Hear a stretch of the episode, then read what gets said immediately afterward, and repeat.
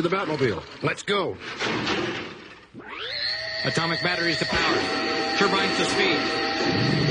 Roger. Ready to move out.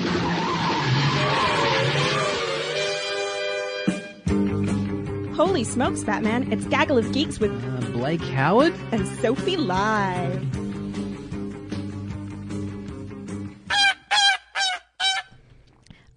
Geese are back. Oh, and also, thank God that our promo intro there tells us the names because we didn't apparently do it last week. I know. Who the hell are we? Yeah. came back, came back from a break and had no freaking idea what we were doing. Nope. So But the people who have no idea what they're doing are Blake Howard. Hello. And I'm Sophie Lai. This is Gaggle of Geeks on 2SER, your weekly geekly dose. on the podcast. This is a geek overload. You're going to get smashed in the face with geekery on this podcast right now. And it's probably going to get worse this week because it was pretty much every geek's like wet dream. Mm, it was a big week for geek. Avengers Infinity War came out. 19 films, a decade, God, can't believe it's been that long. a decade. 2008 Iron Man came out and so did the Incredible Hulk. Wow. That everyone forgets. No one just talks about. No one I talks about. actually really enjoyed that. I thought Norton did a great job. And I'm a big Banner man. I'm on the island of Banner over here, really enjoying that. But let's have a listen to the Infinity War trailer and then let's Soph and I break it down because we were there in the morning with all the fans in a very interesting and awesome cinematic experience. Have a listen. Avengers. I hope they remember you. No! I do hope those that survive remember everything.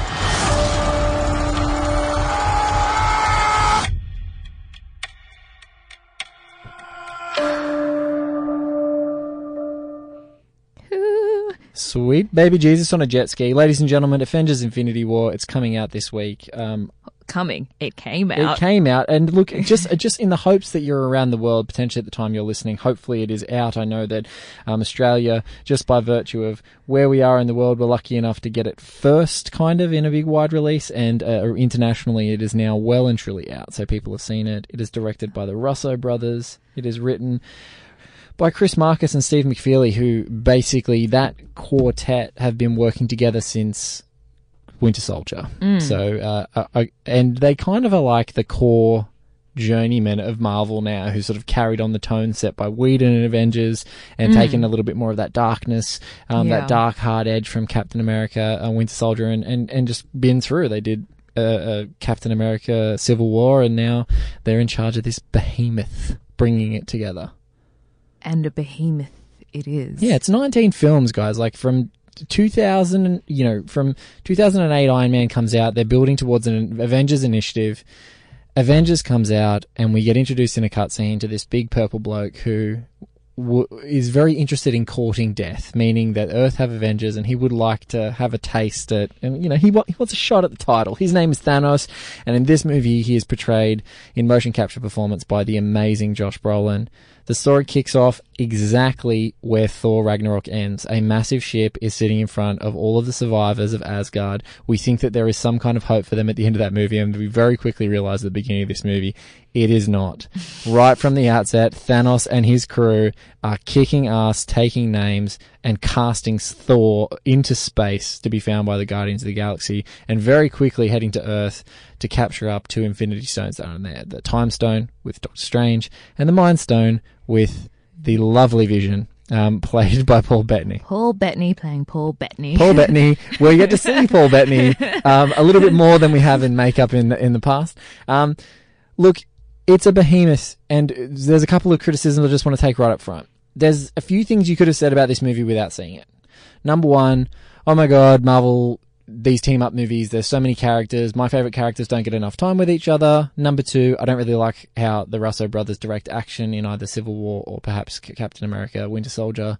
I think the action's probably better in Winter Soldier as far as my conception of it. You could have the- Definitely better in Winter Soldier. definitely better in Winter Soldier. You could have had these criticisms going in, and also it's a big epic movie, and absolutely looking at this movie in isolation is almost impossible because you've got you know 18 movies worth of context building up to this thing.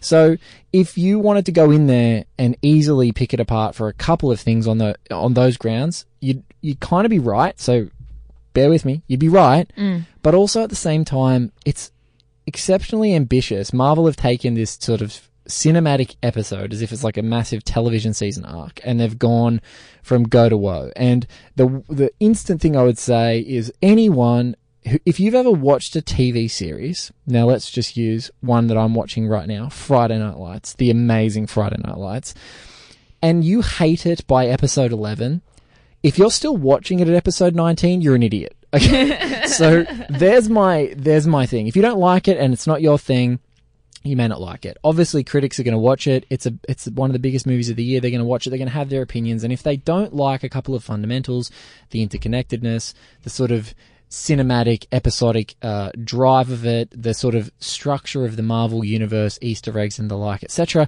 you're going to know you're not going to like this right from the outset. The things that I do like about this movie, it is ballsy in a way that I was completely shocked by.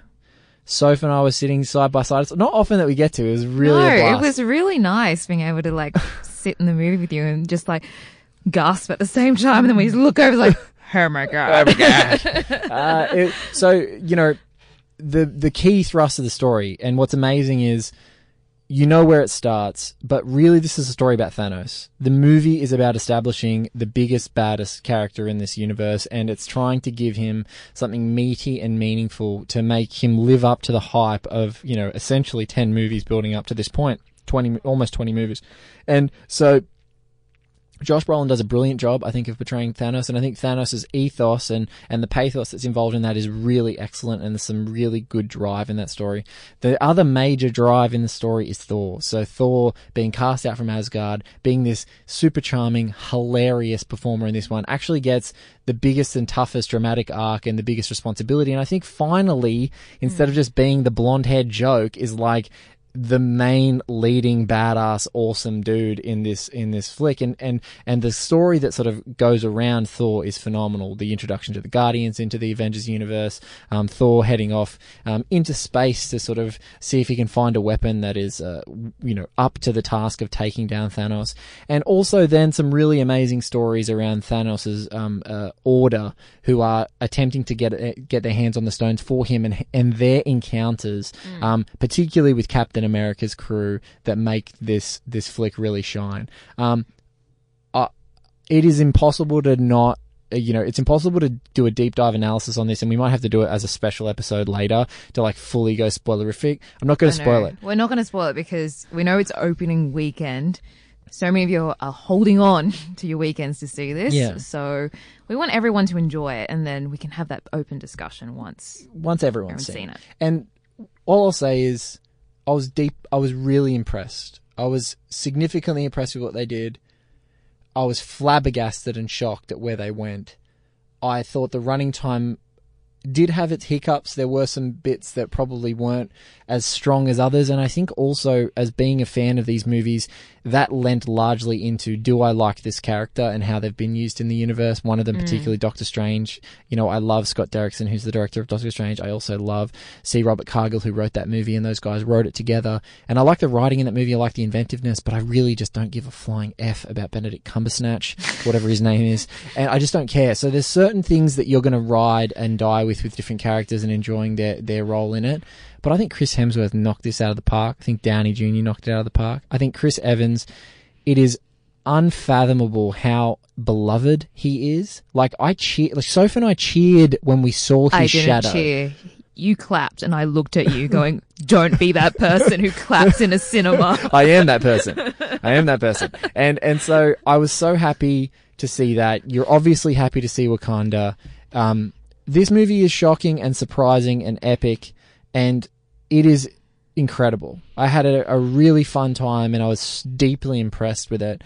And it's it's actually incomparable to a single character movie because that's not what this is. Um, it, it, it's not comparing an apple for an apple to say, oh, it's the best. You know, it's better than Iron Man three because that's an Iron Man story. Um, if it connects because it is one part of a duo, if it connects well with its with its kin, with its its its twin, it could be one of the most incredible comic book adaptations of all time. And so far for me, it was deeply shocking and satisfying and enjoyable. And I laughed and I gasped and I and I rolled a tear. And I think that that's it, it was it was a very impressive and and formidable film. Yeah.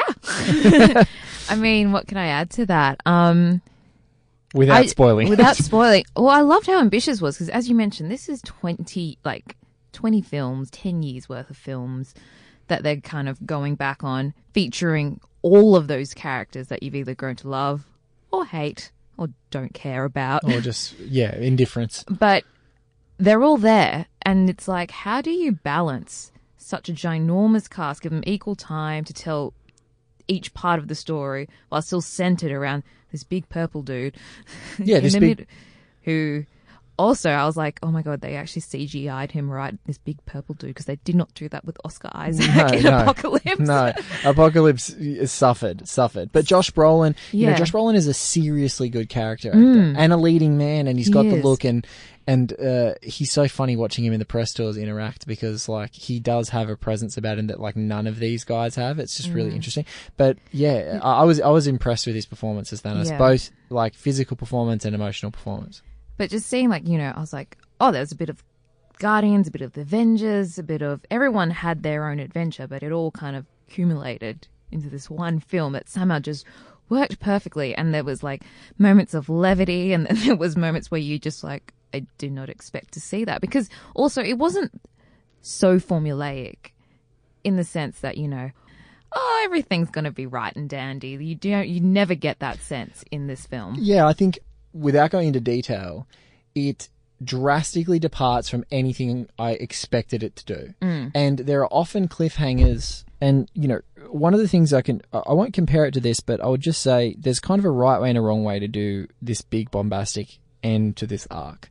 And we've seen it a couple of times, basically in episodic novels with like Harry Potter, which was broken up in the, uh, was broken up in the final film. Yeah, um, for the Deathly Hallows into two really distinct parts, and the the first half was the deep and uh, and sort of uh, the the turmoil, both inner and external, and, and very dramatic, and it ended on a, a very deeply and and sort of you know uh, it ended on Dobby's death, and that was such a significant moment. And then the fi- the second film moves along at a pace, and it's unbelievable. If you watch them together, they work perfectly in tandem with one another.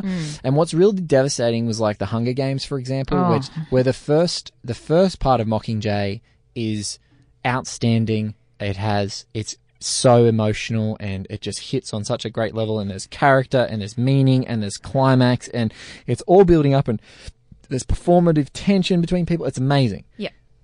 But the second one is garbage. It is such a, a phenomenal letdown Yeah. and, it drags out so badly that you can't think of Mockingjay Part 1 in isolation to Part 2 is my only concern for the overarching Avengers 4 Part 2 or whatever the hell this is. Yeah. Because it's Avengers like 3 and 4 were basically one movie arc.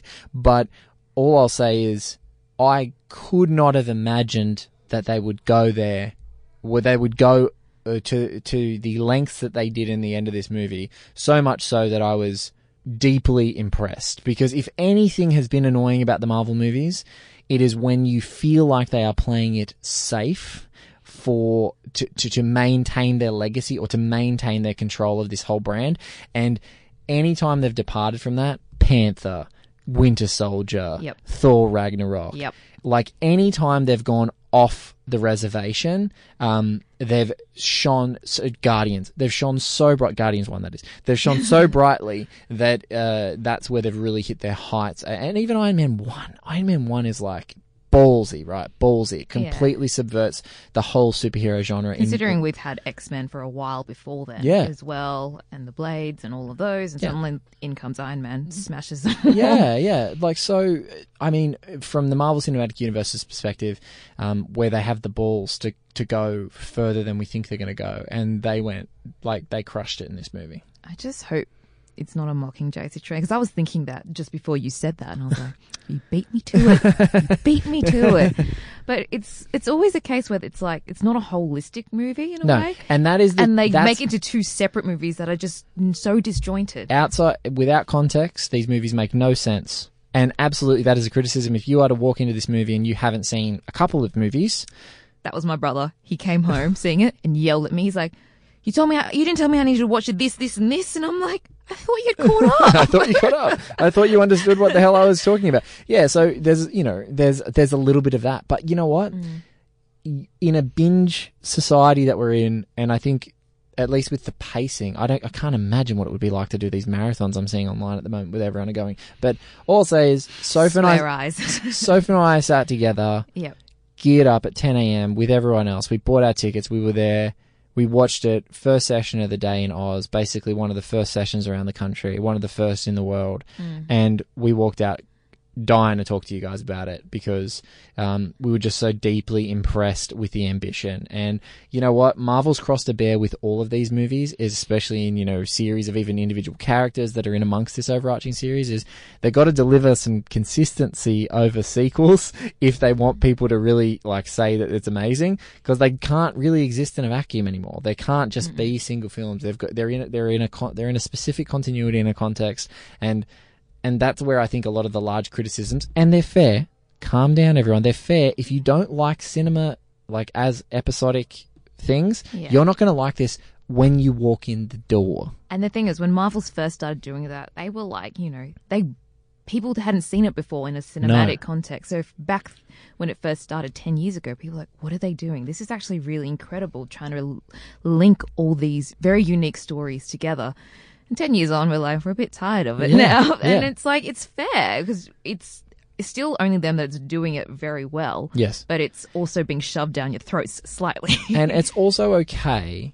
And and I think this is the other thing. People talk about the Marvel brand and that it's branding and it's, it's consumerist, but this has been happening on the page forever. Mm. The reason to have crossovers and the reason to have crossovers in television and the reason to have crossovers in novels and the reason to have crossovers in comic books and it's been happening forever is so that the 50s. is- since the 50s is for people to actually cross pollinate and not just read in their lane. It's to get to know other characters and be curious to explore. So I don't begrudge Marvel for ever having these team up movies to it. And, and I also don't begrudge people if you go and see this and it's not your favorite Marvel movie and you don't think it's amazing because you're more of a Captain America person or you're more of a, I love Black Panther and I, that's where I want the universe to go or I love Thor Ragnarok where Taika Waititi took it in. I don't begrudge you. I think, I think it's totally natural to lean towards a character or a story arc or a filmmaker, or whatever.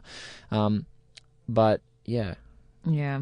My only issue was like coming off the back of Thor Ragnarok and Black Panther, I really wanted to like see more of them in a way Yeah, in tough. the film.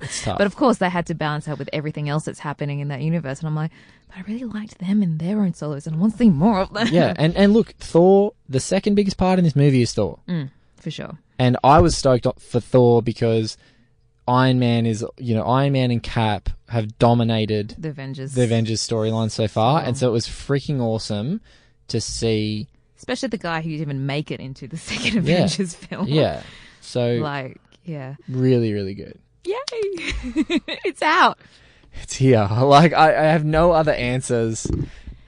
Except, yeah. So the next week we're going to keep it with spoiler freeze because hashtag Thanos demands your silence. Thanos demands our silence, and we will adhere to that. Yeah. Um, but I think maybe in like a month we'll just throw up a bonus. Sophie and I'll sit and shoot the breeze about all the spoilers, Everything. everything. Because I'm actually seeing it again tonight. Excellent. So, and I'm going to see it again. I'm going to take my lady along. so maybe we'll do like uh, we'll probably do like another th- a third screening of it. yeah, something like that. yeah. for sure. Shoot the breeze that way. But um, massive week, Blake. I mean, we won't talk about here because just so much going on. But like you know, Westworld, as we mentioned, came out this week. Oh yes. New Handmaid's Tale also came out. Handmaid's Tale has come out and has made people start to call crisis lines at the end Oh of their my episode. I mean, not that people weren't calling it in the first season. Um, but the biggest thing that also came out this week was a little trailer, little indie flick, Little, little, yeah, starring a very little indie action star, yeah. The the other Marvel universe. Venom. We're going to play a little bit of the Venom trailer now. Have a listen. Finish, Mr. Brock. Is that a threat? You had to learn how to hide in plain sight. I'm pretty good at it. But you, you suck. Whoever you are. I work at the Life Foundation, and I need your help. We found something. We call them symbiotes. Carlton Drake believes that the union between human and symbiote is the key to our evolution.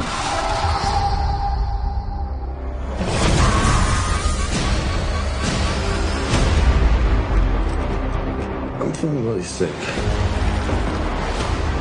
I'm hearing a voice. Eddie. You're not real. You were just in my head. I'm gonna need Mr. Drake's property back. I don't know. Why would we do that?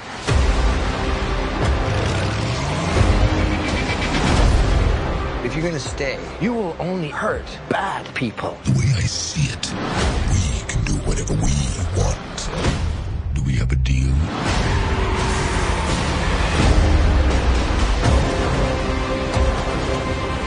Are you willing to sacrifice the one thing you hold most dear? You should be extremely afraid.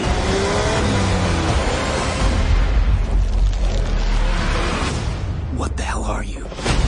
We are Venom.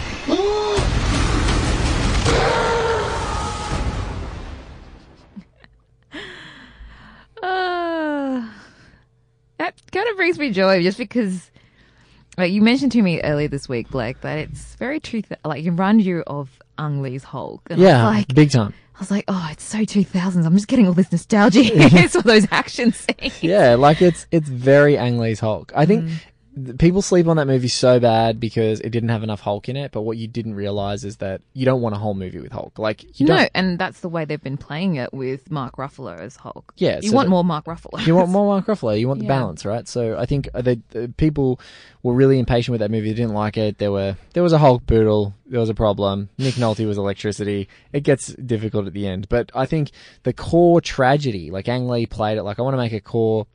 I want to make a dark tragedy that uh, turns something into a rage monster. Like I really Mm. want to figure that out, and that was so awesome. And that's exactly what I see here. I just see this like, uh, you know, this thing being put upon this character, and you know, Tom Hardy's incredible.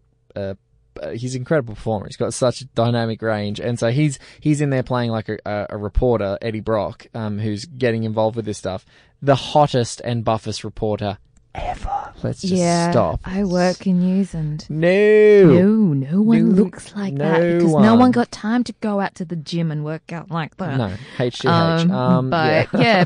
big difference from Topher Grace's version in Spider-Man yeah, really, 3. ter- really, really, yeah, and and so when you see, you know, and the big thing is that you see a, a glimpse of what Venom looks like. It looks fantastic, but okay, we'll see how it goes. It's really, it's really interesting because again, Venom as a villain is a really, you know, and Eddie Brock. There's a lot of great comics that you characterize him, but you don't have to pay any money to draw, except for the brilliant cost of an artist.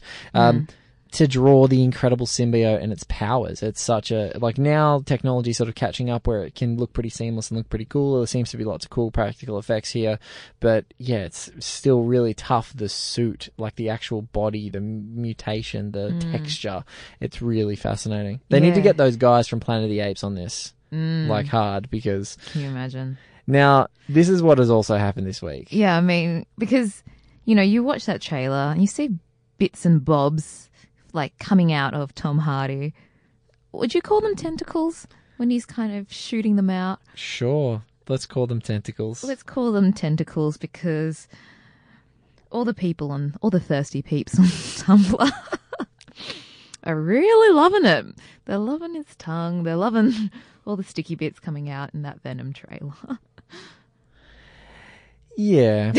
Blake just looked at me. It's like, yeah, so there's a couple of things that happened here. One was some creepy, and this is what's this is what's I don't think it's creepy. I think they all just found a safe space where they all can share their similar thoughts, and they found like, oh my god, there's a community who also find Venom very, very sexy. yeah, and, and and and also there were so many memes of like because right at the end Venom sort of sticks his tongue out in that trailer. Mm. There was so many tongue memes. It was like, oh my god, I, I shuddered to even like mention them. But like saw some weird and hilarious ones on Twitter of people just being perverts. Like when she bends over wrapped in a towel, and then there's the picture of the tongue meme at the end, and it's just like, oh my god. So yeah, the moral of the story is. Tom Hardy can't do anything without Tumblr responding. Hard. No. Hard. Oh, so Hard in the paint for Tom Hardy on Tumblr. Also, if you're a massive monster and one of your like, you know, key things is like a tongue coming out, I mean, I'm just going to read one from Tumblr, and it's like, if y'all think I wouldn't l- let Venom eat me like a ham sandwich, then you are sorely mistaken. Oh my gosh. Oh my gosh. Um, it's just they just thirsty for his tongue. That that is um. That's Look, it is it is Tom Hardy, and one of my friends, she's like, "Oh, I didn't have much interest in it until I saw this on Tumblr," and I'm like, "Oh yeah." And have you seen him, you know, doing his Bane voice to his dog into his jockey strap? And she's like, what? Had to replay that. She's like, I am so much more interested now. Yeah. like I- Tom Hardy just brings out this certain charm that just makes everyone want to see what he's doing, regardless of whether. Well, yeah. So there's Good two. or- There's two yeah. things there. One, my wife often says this. I walk up to her when she's in the middle of something in the house. You know, we're parents. We have things to do, and I interrupt her with my phone, and a and a and a clip is playing. Might be a trailer to something I think is awesome. Want to show her, and ninety percent of the time she says, "Why? Why are you showing me this? I don't need to know about this right this second. And it was that the Tom Hardy thing. She's like, "I don't need to," and I go, "Trust me, watch the trailer." So I held out the trailer. She watched it, and at the end of the trailer, I was like, "Looks. What do you think? Looks all right." Yeah. And she goes, "I just. Why does he have to have the suit? Can't it just be a Tom Hardy movie?" and I have to agree. I'm like, "Yeah. Why couldn't it?" Well, she's like, "Why does he have to have masks and suits and stupid makeup? Why can't it just be Just more Tom Hardy. more Tom Hardy? Just Tom Hardy being Tom Hardy. Tom Hardy being beautiful." It's like that terrible movie. What's that terrible movie? It's got Chris Pine. It's got Tom Hardy. It's got Reese Witherspoon. It's like There were the two spies that were vying for her affections. Yes, it's called This Means War. this means war. What a rom com that was. 2012. He's so beautiful. That movie is ta terrible. Uh, no, it's actually not that terrible. It's not that bad. Look, it's it is what it is, a rom com. It's directed by McG. There's a first problem. First problem. Uh, has it been a week where we haven't riffed on McG? I don't know. But I don't want to know about a show that doesn't rip on McG when you can. You need to rip on McG every week.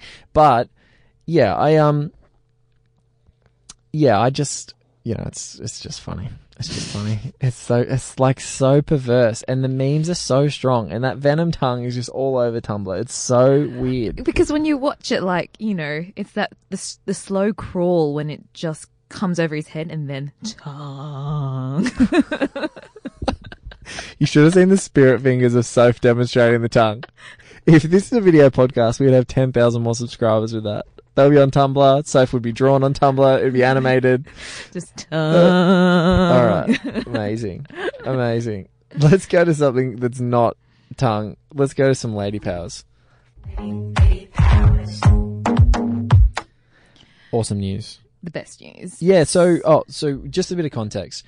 Number one, there is a massive uh, exhibitor convention that's happening at the moment. It's called CinemaCon, and what exhibitors are are like people like Event Cinemas, are people like Hoyts, and you get you know, uh, and and there's also media and stuff like that. There Mm. there is an equivalent on the Gold Coast. There's an Australia cinema convention that happens you know once a year. Um, usually happens at Crown, and and what happens is basically a year's worth of stuff and now it's happening uh, it happens early in the states but sometimes there's an australian version that happens sort of octoberish um, where they show off all of the uh, distributors like your disneys and your foxes and your paramounts and all those uh, and and many many many more show off what they're going to be releasing for the coming year and perhaps early into the next year. And so out of that you get a stack of trailers a stack of announcements a stack of casting things a stack of footage. like the Comic Con, but for regular films. Yeah, but for exhibitors only. Yeah. So it basically is then these distributors saying, "Hey, when you know, get excited for these movies because we want you to show them on as many screens as possible." Basically, so something like the Avengers has no problem. Something like Solo, no problem. Oh no, no problem. um, but, uh, but smaller movies and other stuff or stuff that maybe they've got question marks on, they want to really show off to show that they're going to have a lot of interest because basically the more screens you show it on, the more sessions you have, the more people that can potentially go along to see it in your cinema, the more money you can make It's all about the buck making. all about the buck bacon. But what's cool is, and we we ha- we're not going to go into it too much in this podcast because right now it's in the thick of it. So news is just pouring yeah, out of there. so it's been going through this week, and I think it'll finish later this yeah, weekend. yeah, yeah. Fi finish finish on the weekend, so I think we're done, and then we can go back and sort of debrief. Because what happens, they sometimes so show snippets, show trailers, show stuff that's unreleased to the public, and then like a week later it drops. So we'll probably just wait till next week's Mm. podcast because then we can actually deep dive into some of that stuff. So the one that we are talking about is CinemaCon that's happening in Las Vegas. Yes. At Caesars Palace because they're classy like that. Oh yes.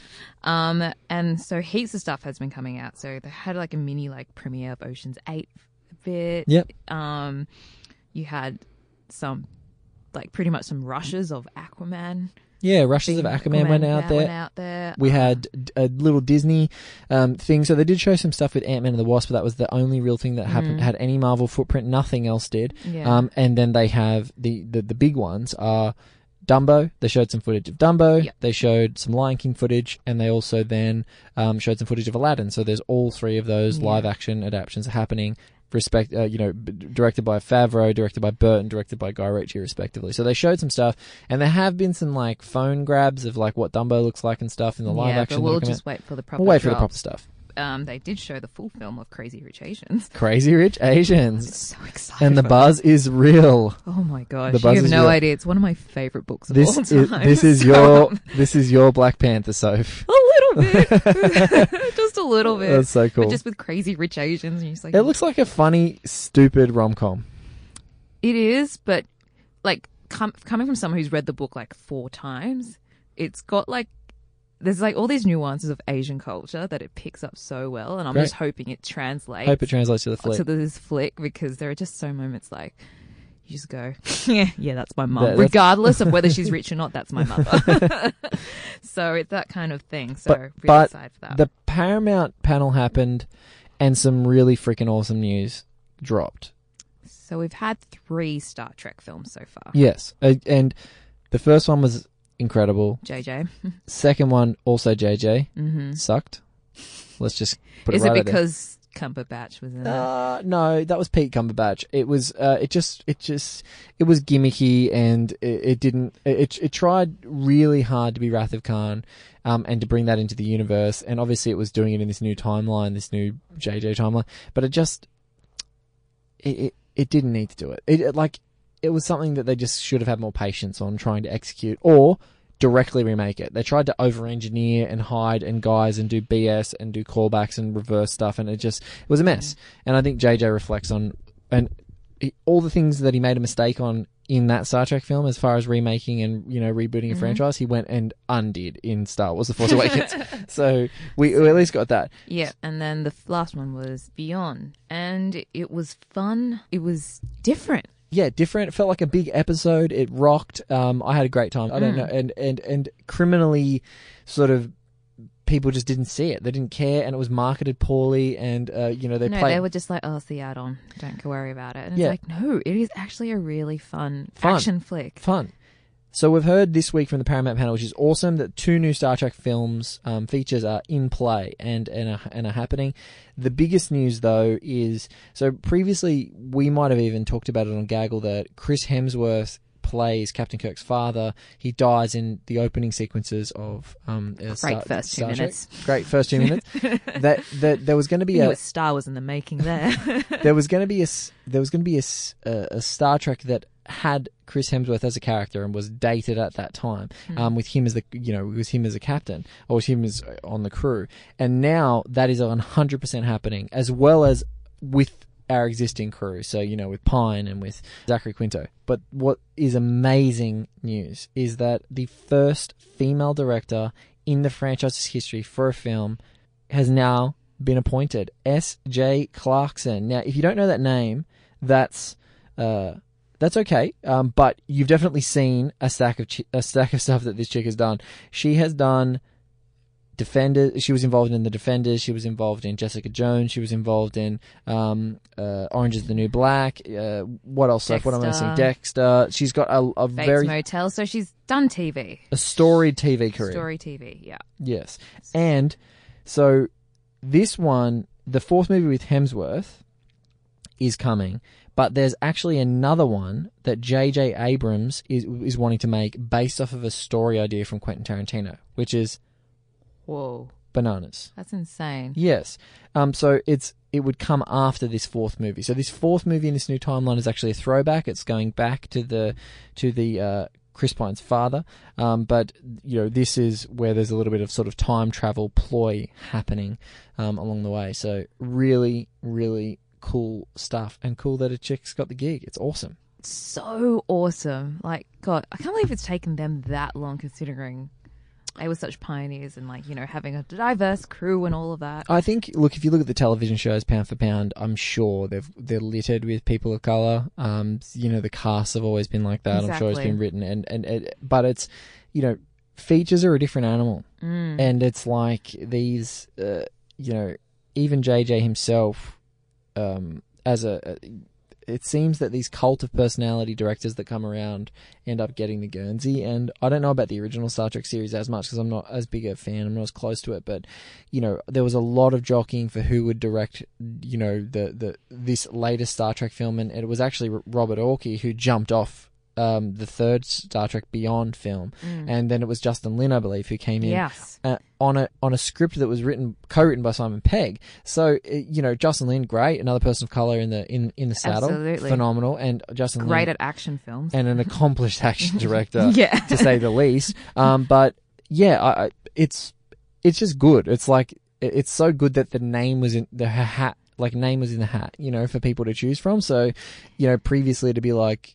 I I just remember it's just it's cool like it's cool the, the natural evolution of this stuff right because Yeah. you know even 10 years ago even geeks who are big geeks and into diversity and stuff if I said oh who are the top 5 people just from and this is just from familiarity who are the top 5 people to even a geek girl that you would want to direct a Star Trek film they'd probably rattle off five dudes five white dudes names to direct it or Yeah, five Joss white Whedon at the top. Joss Whedon Joss Whedon It was Joss Whedon because that was me ten years ago. Joss Whedon. and, and and that's totally fine like I but think we didn't know any better because we didn't see them getting exposed to No. that. And now it's like, oh my god, they're all there. They're just there. they're, they're there They're there in the wings, just waiting for the right opportunity to come around. Yeah, and there's a lot of and like what you don't realize is like there's so much content going right now, and there's so many women who have long and storied careers just being bit players, being directors across a whole variety of television shows.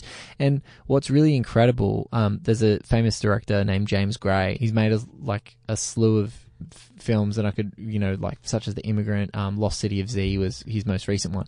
But he talked about like film craft and like how John Ford, like the famous um, Western director, directed like 80 movies. Mm. And by the time you're making your 80th movie, you really know what you're doing.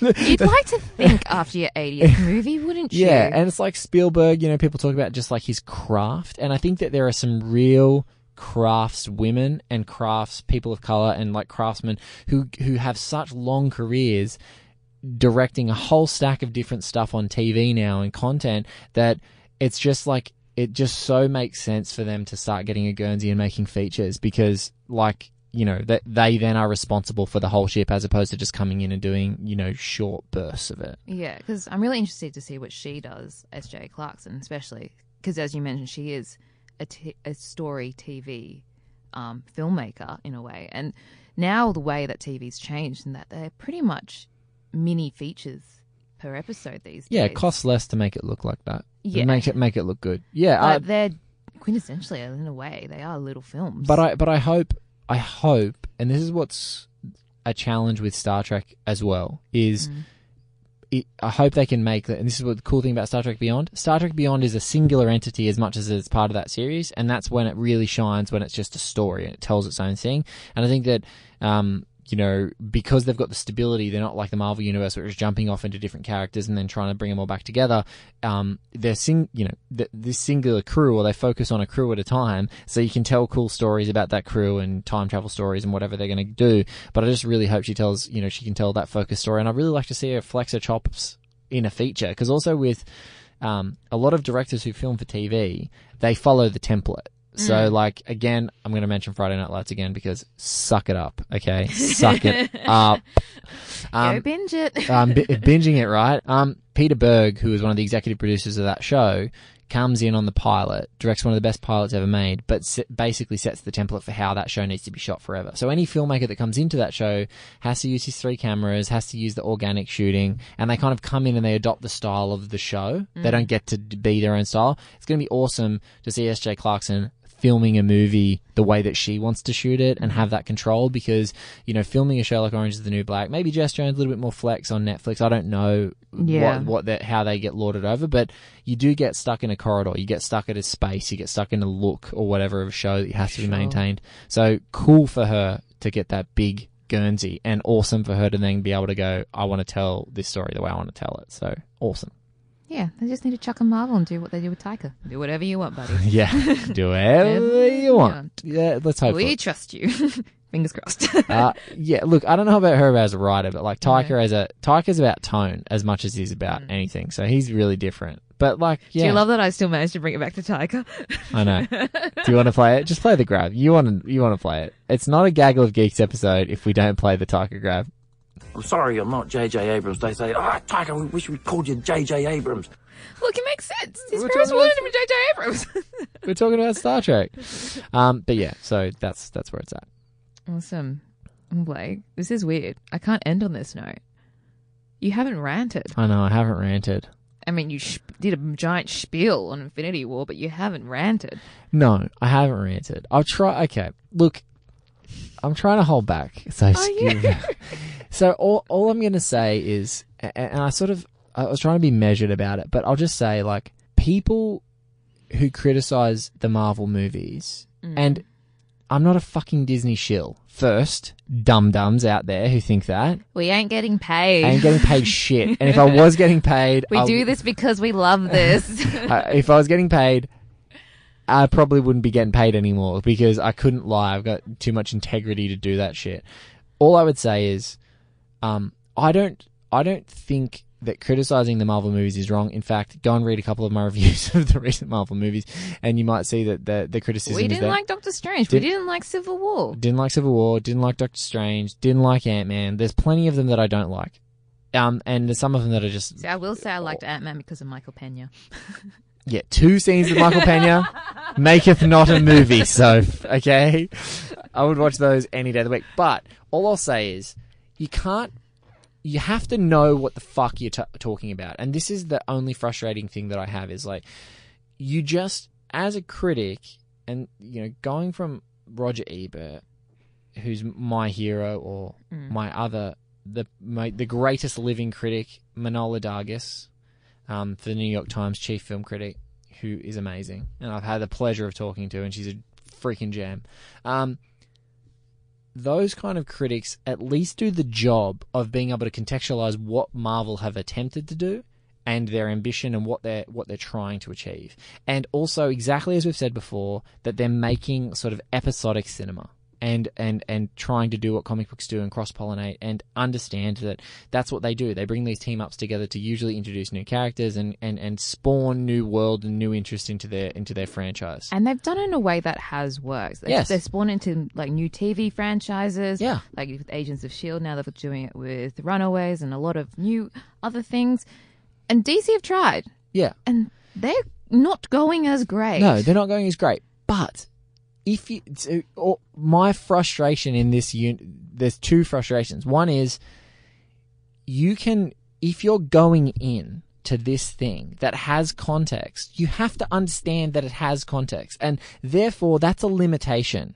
So when you're criticizing it, you have to know that Marvel also know that it's a limitation. that yes, they're trying to tell a story. Yes, they're trying to like make it so that someone who's never seen any of the films could watch it. But also, they're kind of fucksville because they can't do that because it's 19 films in. There are certain films you probably should have seen before you see this. At least all the Avengers and probably you know Black Panther, Thor Ragnarok, you know Civil War. You have to have probably seen all of those and then blah. There you go.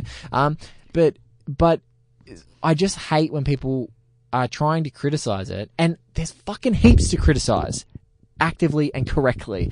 But I really hate when people are like, "Oh, this movie doesn't tell a story. You only get t- certain time with characters." It's like, yes, of course, it's a fucking team up movie. There are 76 characters, and out of that 76, about 11 of them had their own movies. We know all these people. They've had hours Yeah. and hours and hours in front of us. And this was the core character is Thanos. Yes. It is his story. it's his story. Everyone else is supporting. yeah, everyone else is supporting. Because you've already seen all their stories and their own solos. And so what's really frustrating is just when people don't at least acknowledge that. It's mm. and that that's so super frustrating. So you can criticize the Russo's direction, you can criticize the pacing of the Marvel movies because, you know, I think they they owe a fuckload to Joss Whedon and the template that he set with that original Avengers film around how to balance levity with drama um, and characterization and story because you know there's a lot of stuff that has to happen, a lot of exposition, and to balance you know being clever as well as being funny, as well as being light, as being emotional. And so when I fucking hear people be super dismissive of it, I'm just like, don't be dumb, okay? don't be fucking stupid. This if you just need to know that it's 19 movies in. You can totally say that Black Panther's better because it's telling a more singular story and that's what you prefer, and you're right. You're not wrong but they're telling a story about one character and one character's origin and one character's villain and one character's context. They're not trying to meld and do something extremely ambitious. And then the next thing is also you kind of got to surrender to the experience and know, yes, and this is like even in the more spoiler territory, which we're gonna have to go down. But some people have like already spoiled the what like the stakes of it. They've already sort of like cut it down to size and saying that it's not as ambitious as actually being. And I'm just like, you don't know that. You've got to go on the ride. This is the ride. this is the ride, and if they want to talk stakes and they're like, "Ca- like Civil War is the greatest thing ever, and I'm like, get back in your box. Get back in your box. Get back in your damn box. it's, it's so uh, my thing is, and this is like I'm never usually for Marvel. I don't know what the fuck's going on. But all I would say is, all, all I would say is, you just have to be, you have to understand that this is the context of this. It's like it would be like. I'm going back to Friday Night Lights, but no, I'm just let's say Buffy. It would be like watching season three of Buffy, one episode of it, and then criticizing the show deeply about being a TV show and you not fully understanding where you're at. You just have to understand that that's the mode of delivery. Now, do you think that single two hour movies are better because they tell singular stories or like even something like The Godfather, which tells like a three hour story? There's some ones that go longer than two hours. Hmm. But if you're like a fan, a cinephile who is a fan of the sanctity of a two hour singular story that's telling that, then you're not going to fucking like this movie when you walk in the See? door. I think different because I think this was a singular story. It is a story about Thanos, as I just mentioned, and like my sister in law saw it with my brother. She forgets what she's seen. She has no clue what she's seen. She's like, she'll actually literally ask him, like, "Have we seen this one?" Yeah. And then watch half hour, say, "Maybe." I can't remember. Yeah. She has no clue what's going on. She came back home and she's like, "I really liked it." She does not know what's going on. She has not Look, seen like uh, she's probably seen probably five out of that, and so she still follows. That's that's the admirable bit. At least the core story does that, and Mm. so that's you know that's that's fair. Some people might like it, but but so much of the story relies on at least you having some context about the characters. Is all I'm saying. But you can still enjoy it. But you can't say, "Oh, I hate this movie for doing the thing that it was always going to do because it's a team up movie in the context of 19 movies." You can't say that. You can't say it because you're just stupid. It's a non-argument. If you say I don't like their team up movies because, and you've got much better reasoning about why you don't like it. That's fine, but you can't, you can't judge. Well, you can judge it on the criterion of a movie, but you can't judge it without context. Every movie has a context that's trying to tell a story, and mm. this is telling a story that's part and intertwined not only with another story that's coming next year, but with 19 other stories they've already told. So that's Marvel's problem. They're either going to tell a story that you like in the context of everything, especially with these Avengers team up movies. You're not going to fucking like it, and so don't. You can't, people can obviously you can do whatever you want. I give a shit. Yeah, Um, do whatever. You, if you don't like them, just don't watch any of the Avengers movies. And and that that will solve your problem. and if you don't like the team up movies, don't watch them. It's like I don't like the X Men. I find the X Men team up movies after the first two Brian Singers, I hate them.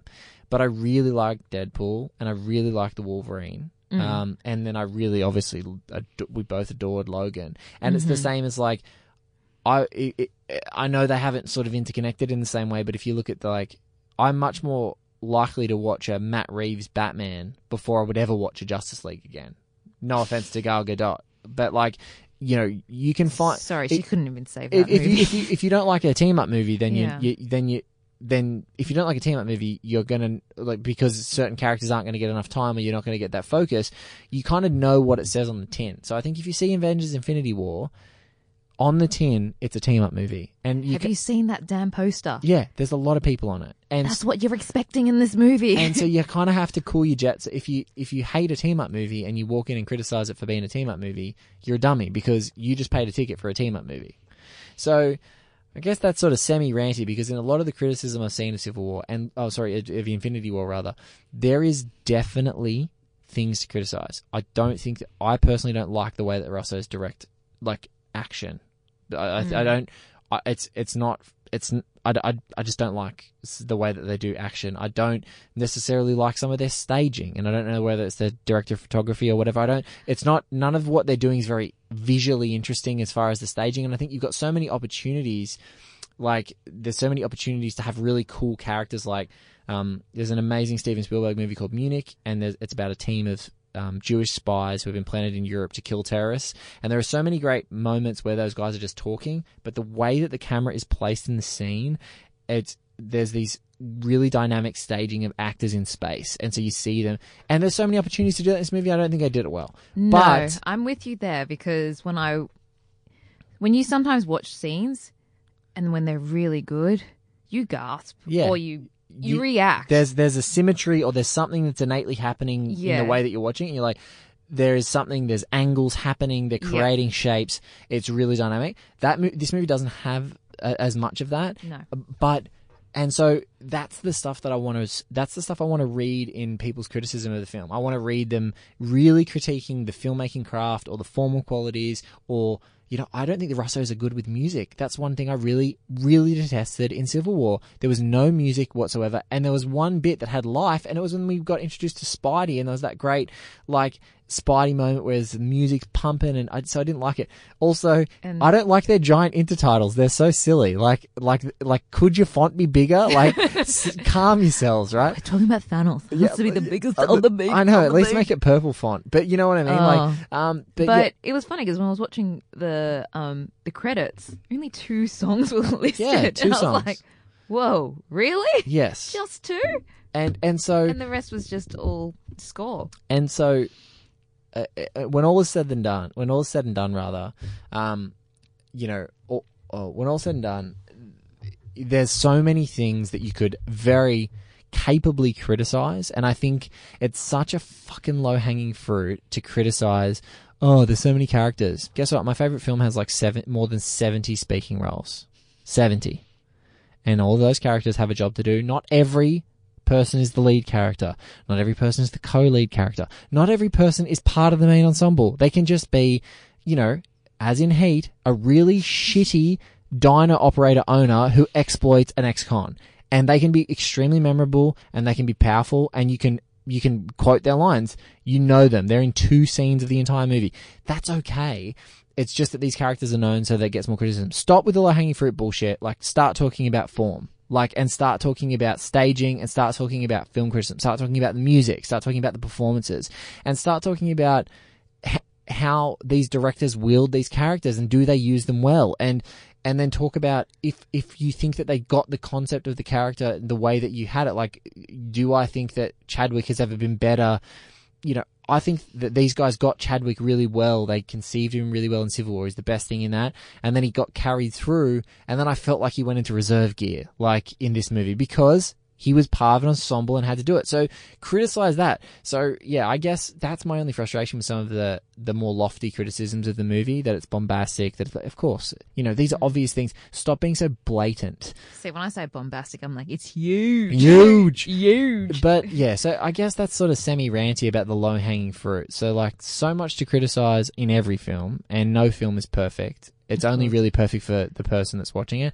But I had a really good time with this movie, and I also probably subjectively I favor boldness more than execution sometimes. And execution can be lumpy; it can not quite be there. But if you're bold in what you're willing to attempt to execute, and it even close to comes off, I'm much more uh, find myself attracted to those films and filmmakers if they're bold. And so, like Civil War, felt like these guys, Russos and and and uh, Markus and Feely, just like putting it in neutral. Like they just didn't. It, it, it, Didn't it went, go anywhere. Didn't go anywhere hard. They didn't go hard in the paint. And this movie, they went hard.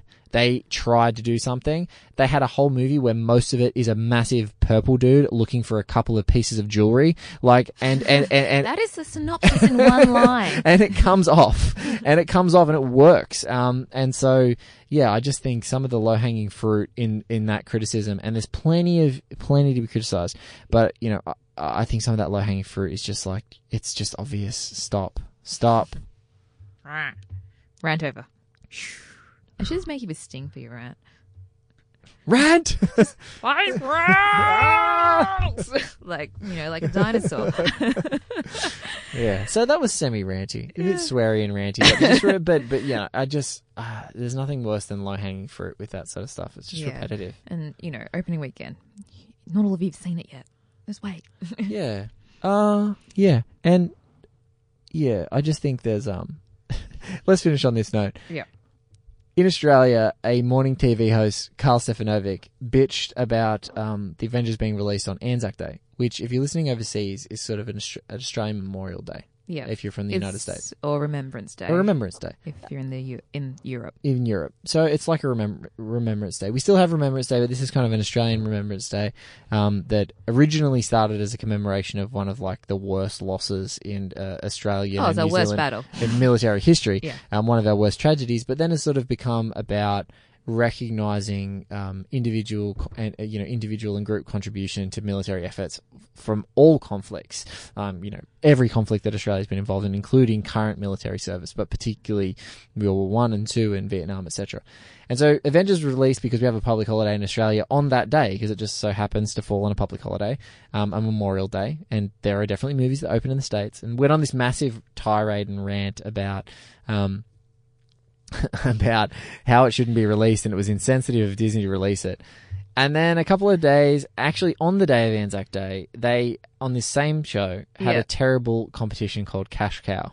Oh, God. It's- that cow needs to die a violent death. Whatever it is. Anyway, and I so- love cows, but God, that cow in particular. and apparently doing a giveaway of that size on that day is actually illegal on Anzac Day. So Australian you are, because they're like Disney's trying to make money. And like, oh, look at you're doing. And also, like, they have released movies in the past on Anzac Day. Yeah. Like Captain America, if I'm not. yeah, I think this is the Captain this is- America was released. The Winter Soldier, yeah. w- like uh, I know it sounds so funny because Marvel movies now just seems like they're omnipresent, they're everywhere. But like, it was a really revolutionary when Captain America: The Winter Soldier came out in March, Mhm. and and then this was the Avengers one slot, like came Mm. out around this time, um, and and you know so. Uh, Disney has started to take over your entire calendar, but yeah, it's pretty revolutionary. We've done it's happened in Australia multiple times that Avengers movies have come out on this day. Yeah, it's not new. It's happened. They make buck. People are happy because they're not at the pub getting pissed. they're just geeking out in the cinema. Yeah. because usually what happens if you're not from Australia is you go to a dawn service, uh, which is usually very beautiful and, and very somber affair, and you get to sort of be there and and uh, commemorate, you know, lives uh, contributed, you know, basically heroes over any conflict. Mhm. But often then what happens is you get permission to sort of start drinking by about 8 a.m. in the morning. Yeah, because all the pubs will be open because, you know. And the RSLs And the are open. And then it's the only one day you can actually play two up, which is a gamble, kind of what the diggers used to, what our army used to play Yes. in the trenches. in the trenches. It was it's, and, and it's only legal to play the game one day a year. so everyone goes wild. Goes ape. Yeah. Goes ape, gambling and drinking. And most people were just cool to go see the Avengers instead. And it's, it's you know what? That's totally fine. And you gambled your money on whether Marvel would deliver. And they did. And they did. we'll leave it on that note, Blake. This has been Gaggle of Geeks on at 2SER. You can catch our shortened version on So Hot right now on Saturday mornings at 11am with me, Sophie. And I'll be on there just very briefly, but this is the long ranty version of the show. So please subscribe, rate, and review. Again, as always, we love your feedback. So hit us up on the Twitter. Soph is at Soph underscore Lai, and I'm at Blake is Batman, or always at 2SER. Send us your love. We're also on Facebook. Look up 2SER. Look up on the Facebook. Until next time. Bye. Bye. Bye.